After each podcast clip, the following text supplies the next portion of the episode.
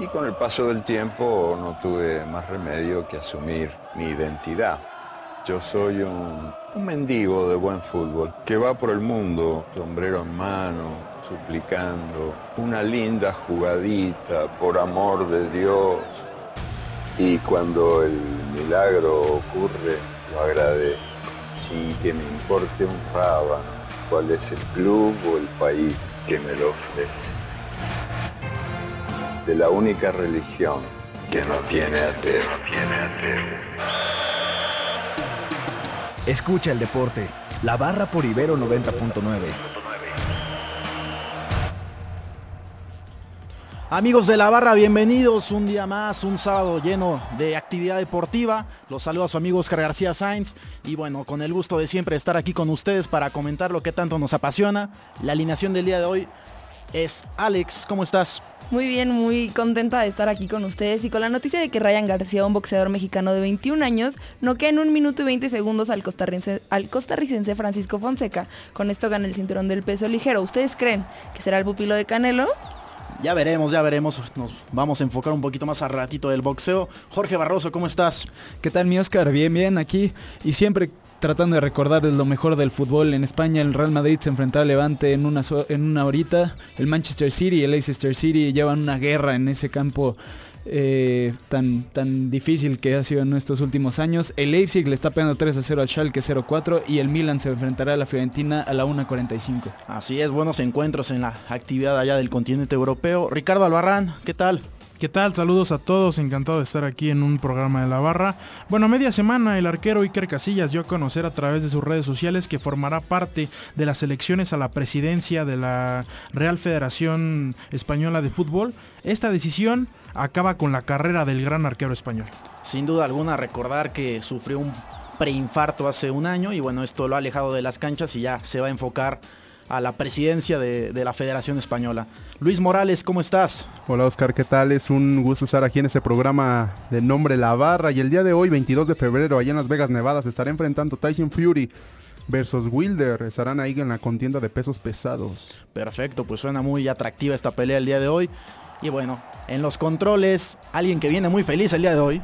Muy feliz porque fue una noche muy Jimmy. buena la que presentó el día de ayer las Chivas. Jimmy Gómez Torres te está hablando. Marcador quedó 1-0, una expulsión un tanto polémica, a mi gusto no era. Pero ya platicaremos de ello un poco más adelante también con el encabezado Barcelona 1651, Real Madrid 1650 y no, no son mis pronósticos para la siguiente semana, no es el marcador de sus respectivos equipos de básquetbol, es el número total de goles que tienen estos equipos en la liga. Hoy el Barcelona con un póker de Leo Messi supera por solo un gol al Real Madrid que por supuesto puede volver a tomar la ventaja más adelante.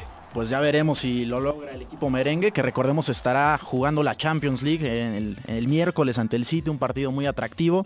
Y bueno, vamos con una cancioncita y regresamos con el golf, que tendremos un enlace para que nos comente José Daniel Sánchez desde eh, Chapultepec todo lo que está ocurriendo.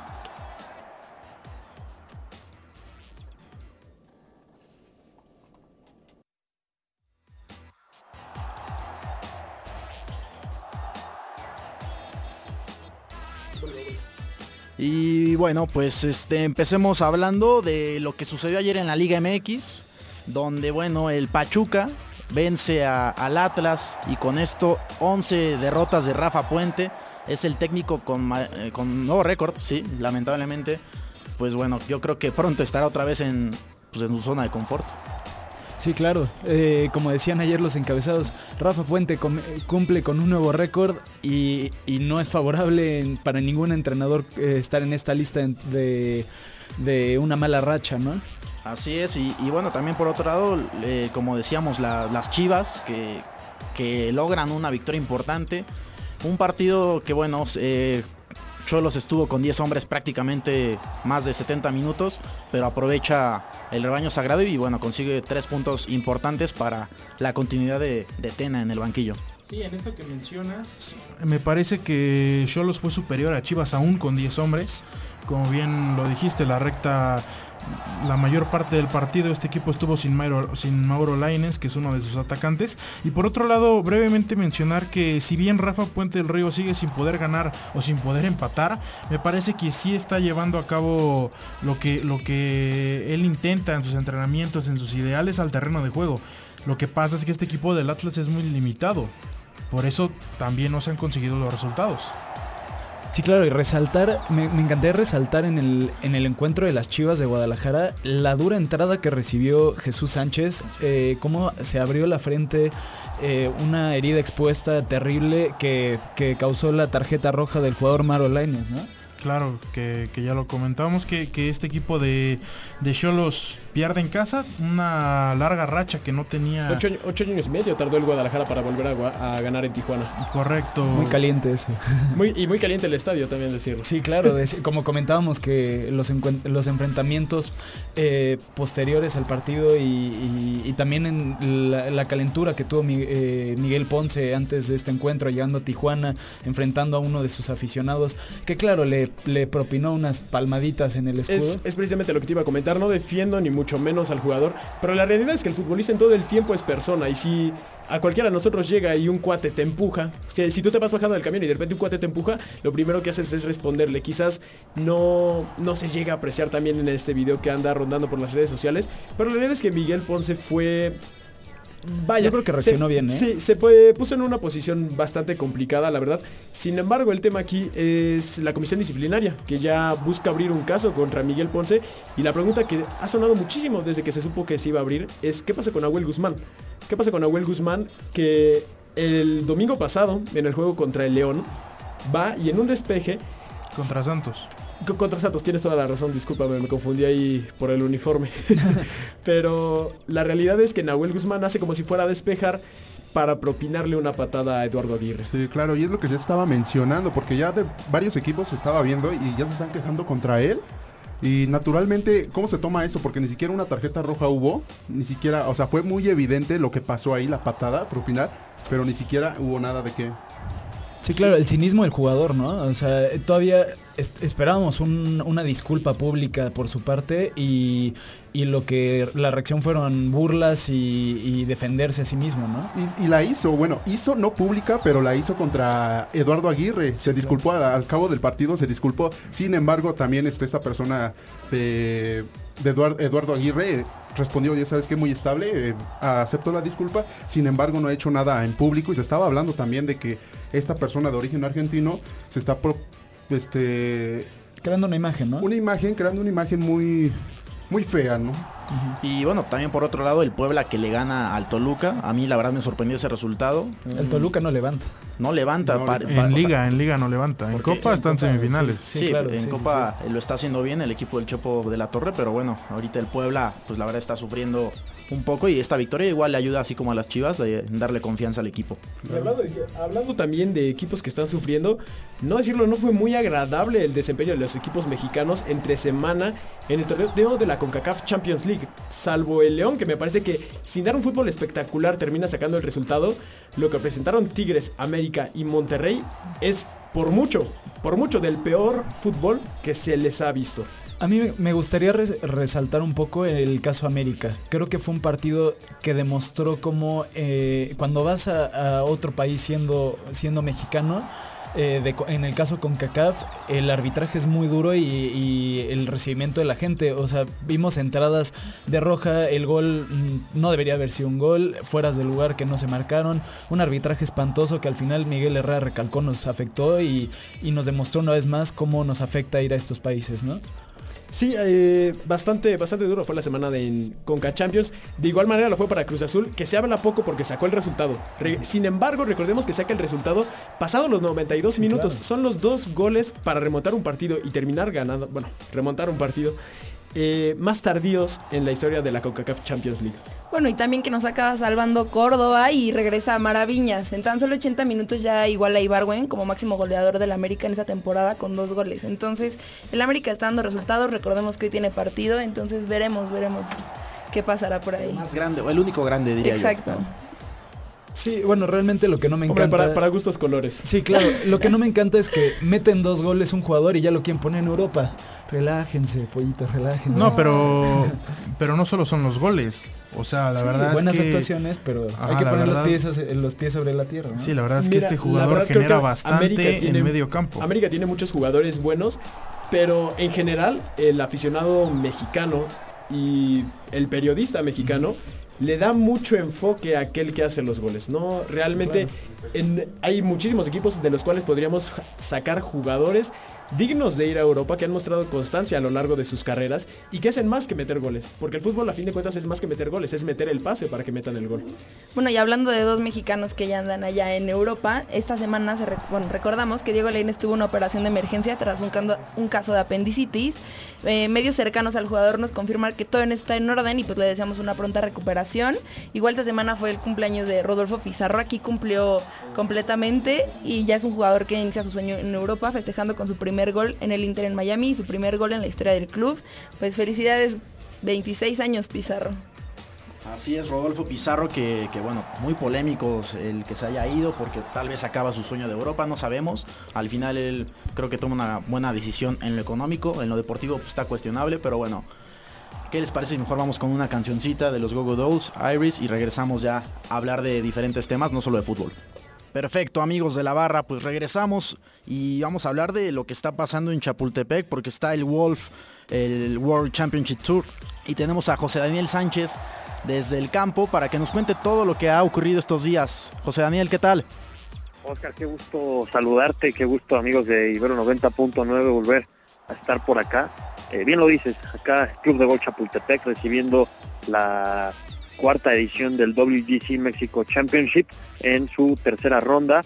Eh, las primeras dos rondas nos dejan un buen sabor de boca, pero por acá andamos para darles todos los por mayores. Perfecto, y, y cuéntanos ¿quién, quién ahorita lidera la competencia, cómo va. Eh, recién va iniciando el último grupo, el de los líderes, eh, Bryson de Chambeau, quien terminó la ronda número 2 el día viernes en el primer lugar con 11 golpes bajo par, sigue, abrió eh, esta tercera ronda con Verdi y Águila, es decir, tres golpes bajo par, ya debe estar en el hoyo número 4, sigue, sigue de líder, le siguen muy de cerca eh, el sudafricano Van Ruten y el estadounidense Patrick Reed, seguido por Rory McIlroy y Justin Thomas también, el norirlandés y el estadounidense respectivamente. Está pareja, pero de momento el joven Bryson de Shambo sigue eh, liderando acá en Chapultepec. Perfecto, ¿y cómo notas tú el ambiente estando allá, la afición, cómo está? Definitivamente, eh, por ser fin de semana, mucho más que las primeras dos rondas, jueves, viernes, hubo mucho menos entrada. Eh, siguen muy de cerca a los mexicanos Carlos Ortiz y Abraham Anser, que Carlos Ortiz no tuvo el mejor de los arranques, el viernes tiró cuatro golpes arriba de par, Anser los dos días ha tirado uno bajo par, no está tan lejos de los primeros grupos y abrió muy bien este día con tres eh, verdis, un bogey y me parece dos pares. Entonces, eh, la afición ha seguido de cerca a los mexicanos, pero también las grandes figuras.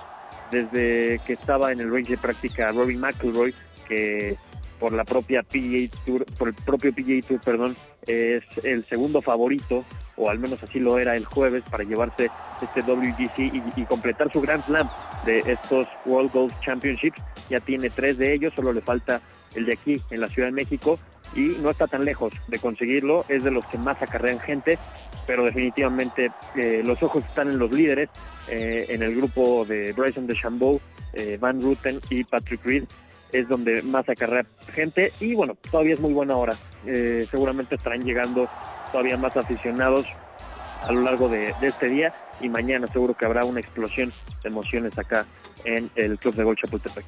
Sin duda alguna, José Daniel, y cómo sufres, ¿eh? ¿Cómo sufres? definitivamente eh, es uno de los eventos que, que mejor tratan a la prensa, que además son muy coloridos, muy vistosos, hay gente de todo el mundo, eh, algo que llama la atención es eh, Hideki Matsuyama, un golfista japonés que se desempeña en el PGA Tour en los Estados Unidos, suele acarrear a su propia prensa, a su propia afición, la, la afición japonesa, sabemos, lo vivimos aquí con con Keisuke Honda cuando llegó al fútbol mexicano. Muy similar lo que sucede con Hideki Matsuyama y así te puedo decir de las otras nacionalidades. En cuanto a los latinos, Sebastián Muñoz, el colombiano, el único otro latino, además de los dos mexicanos, Carlos Ortiz y Abraham Manster, eh, le fue muy bien ayer. Tiró cinco golpes abajo del par, se metió a los primeros grupos y está ahí en la contienda. Esta edición del PGA Tour ya tiene una victoria, entonces también hay afición colombiana siguiéndole muy de cerca. Pues qué bueno, esto habla de que el evento pues cada vez crece más, aquí en México hay más interés y bueno, estaremos, eh, cualquier cosa que pase, estaremos contigo otra vez. Definitivamente sí, eh, todos los por mayores de, de, este torneo los podrán seguir aquí en la barra Nivero 90.9 y qué gusto, qué gusto estar de regreso. Muchas gracias Daniel, nos estamos viendo y bueno, disfrútalo. Un abrazo hasta cabina. Perfecto, este fue José Daniel Sánchez desde el Club de Gol de Chapultepec. Y bueno, ahora, ¿qué les parece si empezamos a hablar de la Fórmula 1? Que ya regresó, ya hubo pruebas esta semana. Y sorprendió de momento eh, Checo Pérez, que la verdad este, estuvo muy bien, sobre todo en el día 2. Fue líder. Obviamente no podemos decir que eh, va a pelear podium, no, no, no se sabe todavía. Eh, los equipos se enfocan en, en, hacer diferentes tipos de pruebas. Y, bueno, Checo Pérez eh, había anunciado el papá de Lance Stroll, que es el dueño del equipo, que para el próximo año va a comprar Alfa Romeo, entonces va a, cambiar otra vez de nombre. Eran Force India, Racing Point, ya tienen mil nombres, entonces pues bueno, parece que hay buen futuro para Checo Pérez, que, que, tiene buen contrato, todavía va a estar por lo menos tres años más en la Fórmula 1. Y no sé qué opinen, cómo han visto estos días de test, Ricardo. Además, mencionar brevemente sobre el tema Checo Pérez, que ha sido un piloto bastante constante en este deporte. Se ha mantenido y si bien ha tenido varios momentos importantes, incluso ha llegado a algún podio, nunca ha, mantenido esa constancia dentro de los primeros, pero me parece que esta temporada, así como las anteriores, seguirá peleando por ser el mejor del resto, que es, un, que es, es algo que, que, se denomina este tipo de pilotos. Y que lo había logrado muchas veces, eh, que bueno, lamentablemente la temporada pasada no tenía buen carro y se lo quedó el equipo de McLaren en ese lugar que dices. Y las inversiones en la Fórmula 1 es fundamental. Si, si, tú tienes dinero, puedes competir para ganar podium.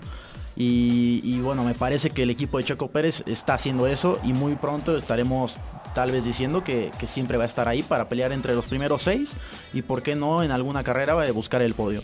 Sí, claro, y bueno, ya, ya es un tema habitual en este deporte, pero Mercedes volvió a repetir en pretemporada el 1-2 en mejores resultados.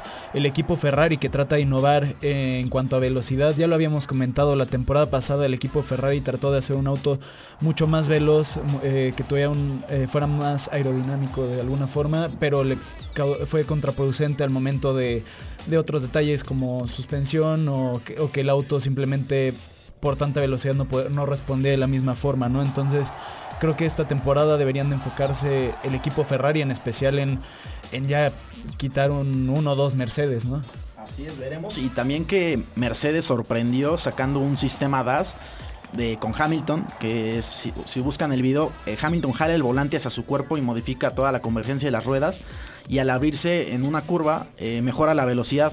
Esto es impresionante si lo ves en el video la Fórmula 1 eh, lo permite, pero solo en los test al momento, porque el único equipo que lo puede hacer o que lo ha logrado hacer es Mercedes. Entonces, para no dar tantas ventajas, eh, de momento han dicho que no se va a poder ocupar eh, esta maniobra que hizo Mercedes, que, que, sorprendió y le dio la vuelta al mundo esta semana en, allá en Barcelona, en Cataluña, donde están llevando las pruebas. También mencionar que Williams, que es un equipo histórico de la Fórmula 1 que le ha pasado mal los últimos años, por lo mismo que decimos la inversión, cuesta mucho mantener un equipo de Fórmula 1 y parece que Williams eh, mejora un poco, no podemos decir que, vaya a salir del fondo, pero por los... Eh, digamos, eh, cronómetros que marcaron sus pilotos. Eh, George Russell eh, parece que, tiene mejoría su, carro para este año y, bueno, veremos qué, sucede. Pero en este tema de la inversión habrá que ver cómo cambia con el, con el futuro. No en esta temporada, sino en las siguientes, ya que entrará la nueva regulación sobre los límites de inversión de cada uno de los equipos. Eso sin duda alguna pondrá o más bien quitará de, de los peldaños, a menos en inversiones y económicos, a los grandes equipos como son Mercedes y como lo es Ferrari, para que otros puedan competir a la par. Es decir, va a existir un límite y este límite puede generar un mejor nivel de competencia. Así es, quieren equilibrar esto y que sea tal vez como fair play financiero, digámoslo así, para pues mejorar eh, el sistema de competencia y que haya más gente peleando por los podios, que no sea solo Mercedes y Ferrari y por ahí Red Bull, sino que podamos ver como lo vimos en la Fórmula E la semana pasada, que cualquiera puede ganar y eso pues va a traer todavía más al, público que, bueno, sabemos que la Fórmula 1 tiene de sobra.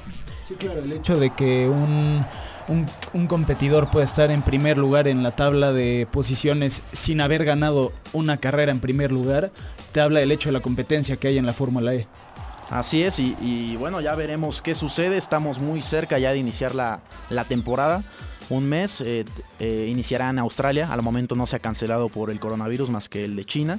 Entonces, bueno, sin duda alguna, también esta semana recordar eh, a la gente que para el Gran Premio de México ya salieron las fechas para poder comprar los boletos.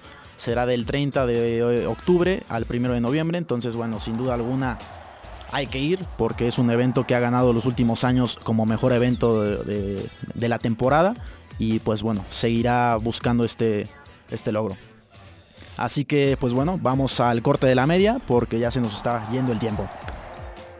Regresamos a la barra y bueno, tenemos un buffet el día de hoy hablando de cualquier tema deportivo y vamos a hablar de taekwondo también porque hay una nueva generación de taekwondo mexicano. Alex, coméntanos. Claro, es la selección infantil de taekwondo que ya comienza su concentración en Sinacantepec, Estado de México, el cual tiene la finalidad de trabajar con la nueva generación y que este taekwondo nacional tenga más un poquito más de deportistas en un futuro. Son 19 chicos los seleccionados, de los cuales ya se presentaron 15 desde el día 18 de septiembre del año pasado. Ya se encuentran concentrados en las instalaciones del Centro Deportivo Olímpico Mexicano para conocer a poco, un poco más sobre las técnicas de combate a cargo de Sergio Heredia, entrenador nacional de esa selección infantil, quien también comenta que esta selección nace de un campeonato nacional que hubo en Durango. Solo los que lograron el primer lugar en su categoría son los que están concentrados. Y por primera vez estos chicos conocen este tipo de trabajo en equipo y hacen nuevos entrenamientos que tendrán con otros conjuntos. La iniciativa para su creación nace por parte de la federación en preparar la siguiente línea que competirá en el Mundial de Cadetes dentro de dos años, aparte de ya haberse presentado como selección nacional al abierto mexiquense el 21 de septiembre del año pasado. Perfecto, pues sí, Ricardo. Me, bueno, me parece una buena iniciativa. Incluso podría decir que es hasta un poco tardía porque Taekwondo es uno de los deportes que más se practica en, en, edades infantiles en México. Y que ha dado mucho éxito en, Olimpiadas, nos han dado muchas medallas. A lo que iba María del Rosario Espinosa, que es una de, la, de los máximos exponentes de este deporte a nivel mundial que representa a México. Bueno, ahí tenías un poco de un preámbulo de lo que puede suceder en una preparación, en un entrenamiento que se pueden organizar con este tipo de iniciativas. Entonces, es una buena iniciativa, pero si se hubiera hecho antes, nadie hubiera dicho nada y hubiera estado inclusive mejor. Es que iban a decir, yo creo que no había presupuesto. Entonces, por eso. Pero bueno, hablemos también ahora de, de box, la pelea que hoy tendremos pinta para ser muy buena. Luis, cuéntanos. Claro, y. Bueno, claro, y pues campeón defensor o rectador invicto, o más bien y rectador invicto. Allá en Las Vegas, Nevada, se estarán presentando el día de hoy en punto de las 8 de la noche, tiempo de Ciudad de México, acá, que se estará transmitiendo la pelea entre Tyson Fury y Deontay Wilder. Eh, aquí ha desatado un gran interés, dado que algunos expertos dicen que esta pelea se, está prolongando para mucho tiempo más y eso por recaudar un poco más de dinero. El, estadounidense, expondrá su título de campeón de peso completo del Consejo Mundial de Boxeo ante Tyson en la segunda pelea. Eh, hay que, cabe mencionar que la, pelea, la primera pelea fue en Los Ángeles en el Staples Center en el 2018 y esta vez vuelven eh, otra vez en la revancha. El día de ayer se presentaron este el pasaje en la misma ciudad mencionada. Wilder con 231 libras hay aproximadamente entre 104.7 kilos y el inglés de 273 libras aproximadamente 123.8 kilos hay una diferencia entre 20 kilos entre que se darán al momento de subir al ring el día de hoy. Y cabe mencionar que el pugilista Don tendrá su primera pelea como embajador de la Fundación Pontificia Escolas Ocurrente, tras ser nombrado por el Papa Francisco en diciembre del año pasado como un embajador de la, Pax, de la paz del boxeo. Wilder donará un dólar por cada boleto vendido en el combate que sostendrán el día de hoy. Sí, bueno, es una cartelera bastante interesante. Igual antes hay peleas bastante atractivas, pero principalmente esta que se lleva a cabo en la división de los pesos pesados es bastante atractiva de ver porque no hay tanta técnica de no hay tanta técnica defensiva. Más bien estos peleadores van hacia el frente, van por el, por el knockout, van por la pelea, hay pocos rounds, hay demasiado espectáculo y como bien lo comentas, da para más ediciones, esta será la segunda. En la pelea anterior empataron. Entonces, bueno, eso dio, pie también a que se llevara claro, a Claro, porque entre. Hay de diferentes categorías, obviamente, en el peso. Y el desplazamiento también de cómo te muevas en el ring y de cómo estés este, ortodoxamente cada uno de los pugilistas al momento de enganchar o dar el golpe. De acuerdo, estamos hablando de boxeadores que miden más de 2 metros, entonces para el alcance no hay ningún problema y tampoco no hay ninguna duda de que van a ir y que van a ir a buscar el knockout en los primeros rounds. Sí, claro, y recordar que cuando, ah, como decías, al momento de no tener una estrategia tan defensiva, es más susceptible a que pueda haber un knockout o, un knockout técnico en ocasiones. Los dos boxeadores, por, por lo que entiendo, tienen una gran pegada una, o sea, una fuerza muy grande al momento de, meter eh, golpes más directos, por ejemplo, en el abdomen o en zonas de que por lo general son más protegidas eh, por el cuerpo, ¿no? Y bueno, ya para cerrar, a mí me causó mucha polémica lo que declaró Tyson Fury en un video que se hizo muy viral donde menciona que después de pelear eh, se irá a festejar con cocaína y prostitutas, así lo dijo, tal cual. Entonces, bueno. Cada quien sus cubos. pues sí, claro, o sea, estarán embolsando cerca de 28 millones de dólares, imagínate. sí, pero hay formas, pero bueno. claro que sí. Cada quien. Y bueno, pasemos, ¿qué les parece a lo que vivimos en la semana? Las noches mágicas regresaron. Y vaya noche. Noches en Europa. Noches en Europa, tardes acá. Y, bueno, el Wanda Metropolitano, el ambiente que se vivió, sorprendió a muchos. A mí no. Yo sabía que el Atlético tenía con qué. Lo, he mencionado desde meses atrás. Y los que daban por muerto al Cholo, al Atlético, pues hoy está cerca de eliminar al mejor equipo del mundo actualmente. Es un, es un resultado, sí, bastante sorprendente porque a este equipo de Liverpool le quita esta parte un poco mitológica que tenía, de no perder en liga, de ser un equipo que venía consiguiendo bastantes triunfos al hilo, de, prácticamente ya ser campeones de su propia competición doméstica. Entonces sí sorprendió por ese lado, pero ya en el desarrollo del encuentro la verdad es que Jürgen Klopp dejó mucho que desear. Fue superado ampliamente por el Cholo Simeone, bueno, Saúl metió el primer tanto y el único tanto del encuentro al minuto 4. Eso, por supuesto, propició que este equipo dirigido por Cholo Simeone se acomodara de mejor manera y que jugara de la mejor manera que lo pueden hacer.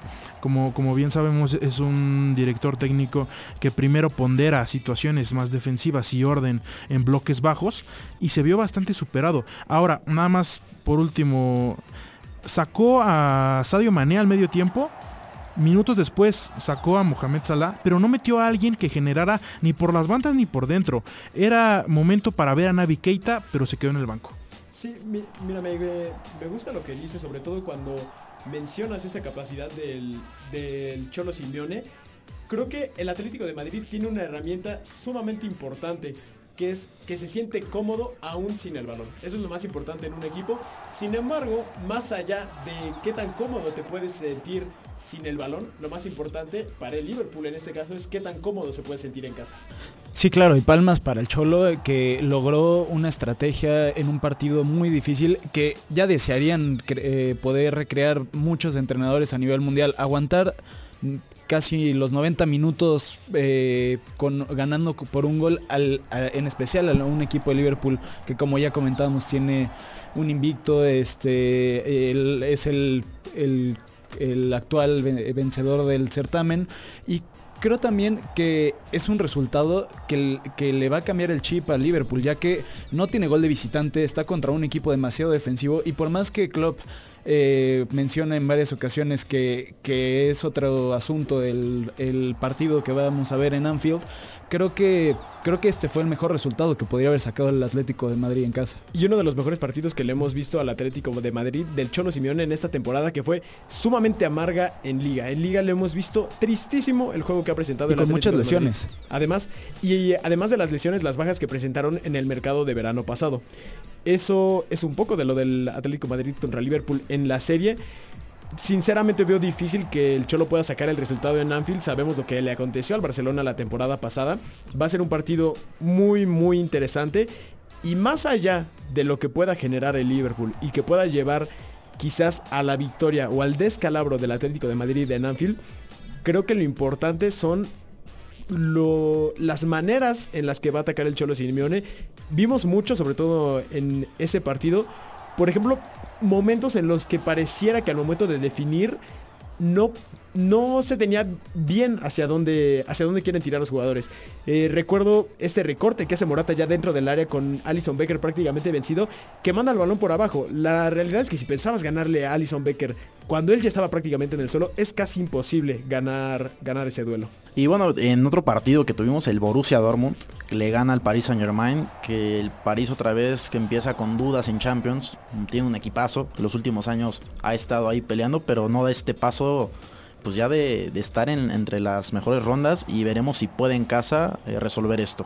Sí, claro, un equipo de París que vimos durante 45 minutos en modo avión, tal cual, y el segundo tiempo empieza a responder con algunos destellos de sus mayores estrellas, pero, pero bueno, la eliminatoria en este caso creo que está mucho más abierta para el equipo parisino, ya que un 2-1 es el resultado en el fútbol que, que abre para, todo, para todos los caminos, ¿no? Entonces yo creo que que su único problema aquí es, tiene nombre y apellido y es Erling Haaland.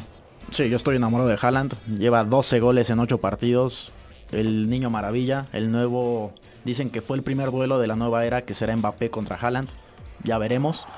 Y también el resultado del Atalanta contra el Valencia. Ricardo, ¿qué opinas de, este partido? Bueno, el Atalanta viene haciendo muy bien las cosas de esta temporada. Inclusive en la anterior sorprendió bastante metiéndose, a Champions ha dado resultados increíbles y sorpresivos en liga, en la Serie A, este mismo año. Y, bien, si no tiene los grandes nombres y las grandes estrellas, me parece que el equipo está construido alrededor del Papu Gómez y lo que este genera. Es el capitán de esta institución y también es el que mueve los hilos en medio campo y un poco también en banda izquierda. Y superaron al Valencia 4-1 que, no sé cómo planteará en Mestalla eh, el partido de vuelta. Un Valencia que tampoco brilla, que me parece es de los partidos que sí ya están más cerrados. Veo muy complicado que el Valencia pueda sacar el resultado. Y respecto al Atalanta, mm, Coincido en lo que dices, que el, equipo se construye alrededor de Papu Gómez. Sin embargo, a la hora de definir, es importante decirlo. De los últimos 12 goles en Champions que tiene el Atalanta, 8 son de anotadores distintos. Es decir, el Atalanta no depende de un solo jugador, como sí lo hacen varios otros equipos. Imagínate en un momento dado, si el Dortmund no hubiera fichado a, a Erling Haaland, quizás otro gallo cantaría. Sí, claro, bueno, estás hablando del sujeto que finaliza la jugada, pero en la mayoría de los goles la, asistencia es del Papu Gómez. Sí, claro, y destacar que no estaba Dubán Zapata, que es el mayor, eh, el delantero que más produce al momento de atacar en, el equipo de Atalanta, ¿no? Así es, y, bueno, el otro resultado de Leipzig que le gana al Tottenham que no tenía delantero, se lastima, como sabíamos, estaba lastimado Kane, pero también se lastimó Son, entonces tuvo que improvisar un poco ahí Mourinho y bueno, se va, se va con una desventaja, tiene que ir a Alemania, va a estar un poco complicado. Pero bueno, vamos a otra canción y regresaremos a hablar de la NFL. Tendremos a Omar García que nos comentará lo que está ocurriendo con la NFL.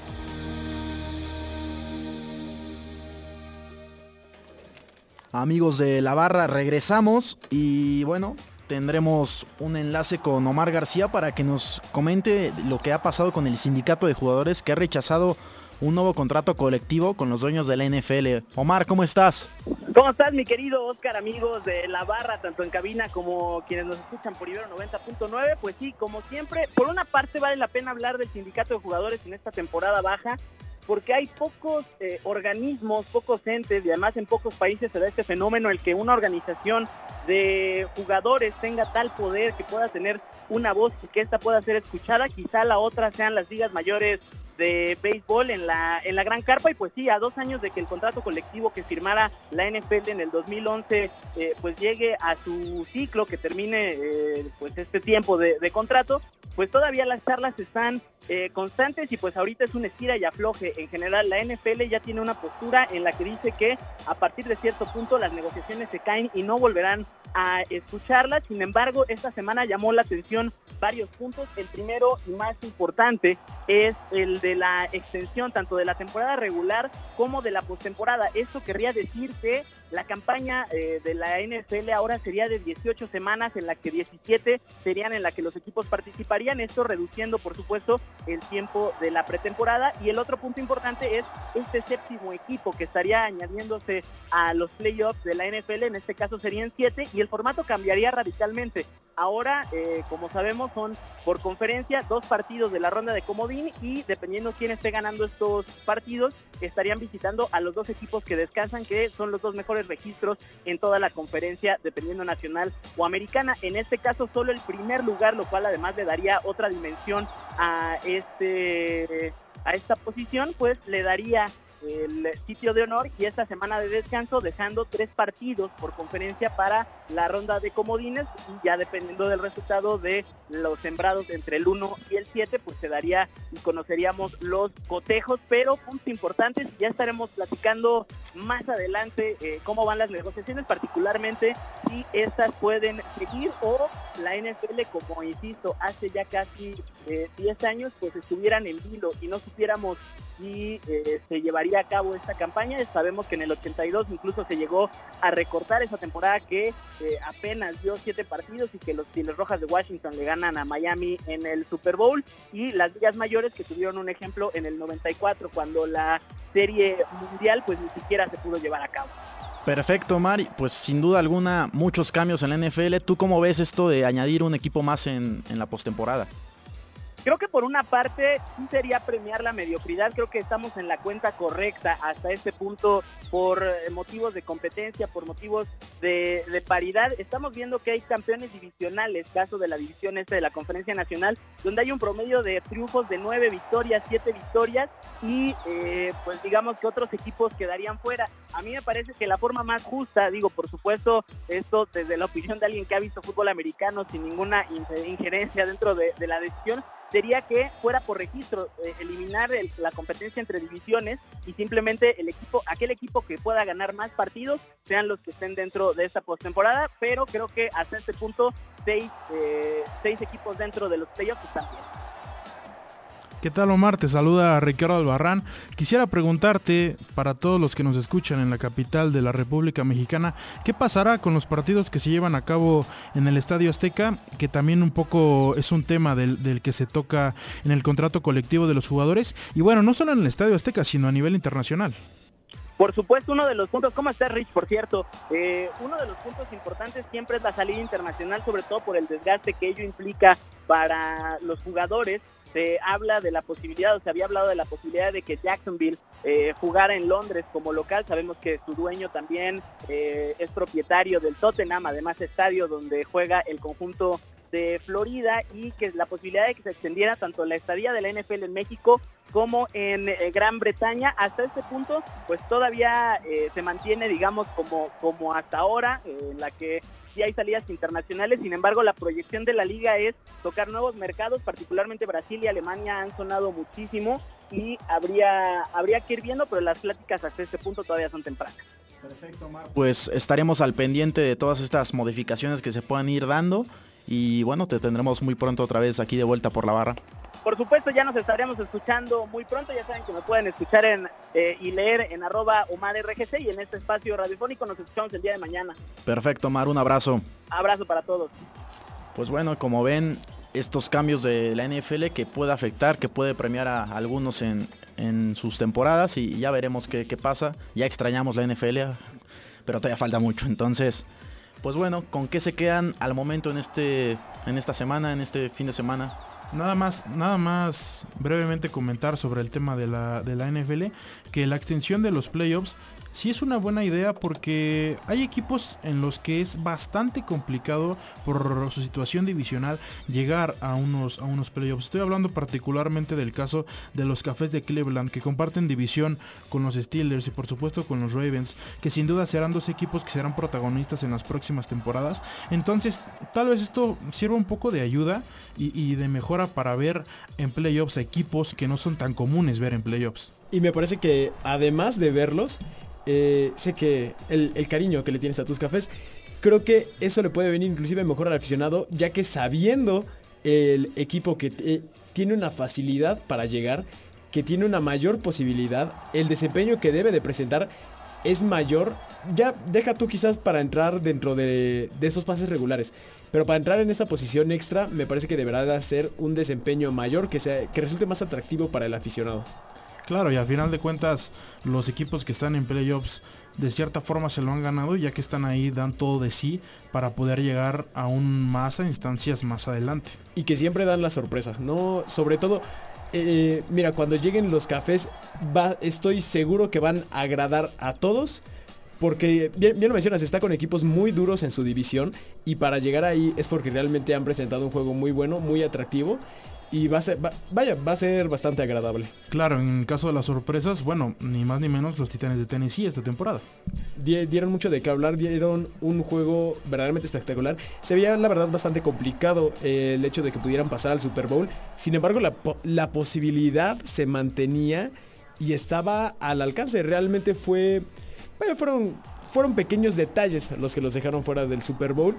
Pero sin duda habrá que tenerlos bajo la mira y ver cómo irá creciendo también el equipo. Y pregúntale a cualquier aficionado de este equipo si no estuvo contento, a pesar de que su equipo en las primeras semanas no daba una, pero tuvo un gran cierre. Que son las vueltas que a veces da, a veces da el deporte. Sin duda alguna. Y bueno, ya pasando por hoy tenemos actividad en la Liga MX. Jugará el América contra Monterrey. Se repite la, la final del último torneo de la Liga Mexicana, que yo creo es el partido más atractivo Yo creo que será con otro resultado esta, en esta ocasión. Ojalá, ojalá gane el América esta vez y bueno, también juega Necaxa contra León a las 5 de la tarde y también tenemos el Cruz Azul contra Tigres, que recordar que Pablo Aguilar se rompió los ligamentos, entonces está fuera toda la temporada, una baja muy sensible para el cuadro de Ciboldi. Y mañana a ver los Pumas si siguen manteniendo el invicto, que es el único equipo que sigue con esta eh, racha de, no perder y veremos si mantiene el liderato. Sí, un, liderato que es bien sabido por todos. En la Liga MX el liderato de poco te vale, ¿no? El liderato sirve meramente para asegurar tu pase a liguilla, para que posteriormente el octavo en clasificar te robe la copa. Sí, de hecho sabemos que hay una maldición con el primer lugar que, difícilmente llega a ser el, el campeón perdón, en, en este torneo, entonces creo que ya no significa nada. Bueno, pero aunque se le dé mote de maldición y de todo esto, sin duda alguna es un buen síntoma de que se están haciendo bien las cosas. Y ya vamos para un tercio de torneo y Puma sigue igual. Lo difícil será mantenerse y por supuesto llegar a, la liguilla embalados. Pero es una buena sensación la que deja este equipo. Y también lo difícil será ver cómo reacciona el equipo, ¿no? No es lo mismo la sensación que tienes quizás cuando eres un... vas un poco inconsistente en tus pasos rumbo a la liguilla a cuando estás hasta arriba en liguilla. Me parece que inclusive te puede dar aires ya de campeonato sin saber lo que puede venir. Tampoco hay que perdernos el clásico Tapatío Guadalajara Atlas de la Liga MX femenil entonces, por favor, hay que, hay que verlo, el UNAM Juárez y Monterrey Puebla, partidos muy importantes. Perfecto, pues muy, muy interesante todo y bueno, sin duda alguna, mucha actividad. Mañana estaremos a las 9 de la mañana otra vez eh, aquí con ustedes comentando todo lo ocurrido. Yo soy Oscar García Sainz y bueno, este, recuerden que mañana eh, comentaremos la previa del partido de Pumas y lo que haya ocurrido en el América contra Monterrey. Sí, regresando un poco a este tema de Pumas, me parece que el calendario no ha sido de todo, del todo exigente para este equipo dirigido por Michel. Y te voy a decir algo que a mí me gusta mucho de los Pumas.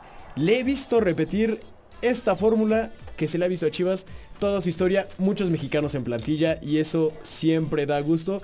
Y sirve como ejemplo los Pumas de darse cuenta que no solo Chivas puede jugar solo con mexicanos, y que realmente hay, hay éxito detrás de estos jugadores. América lo demuestra, juega con nueve mexicanos, en las primeras fechas lo ha, demostrado, entonces pues bueno, tenemos a los mejores mexicanos, así de fácil.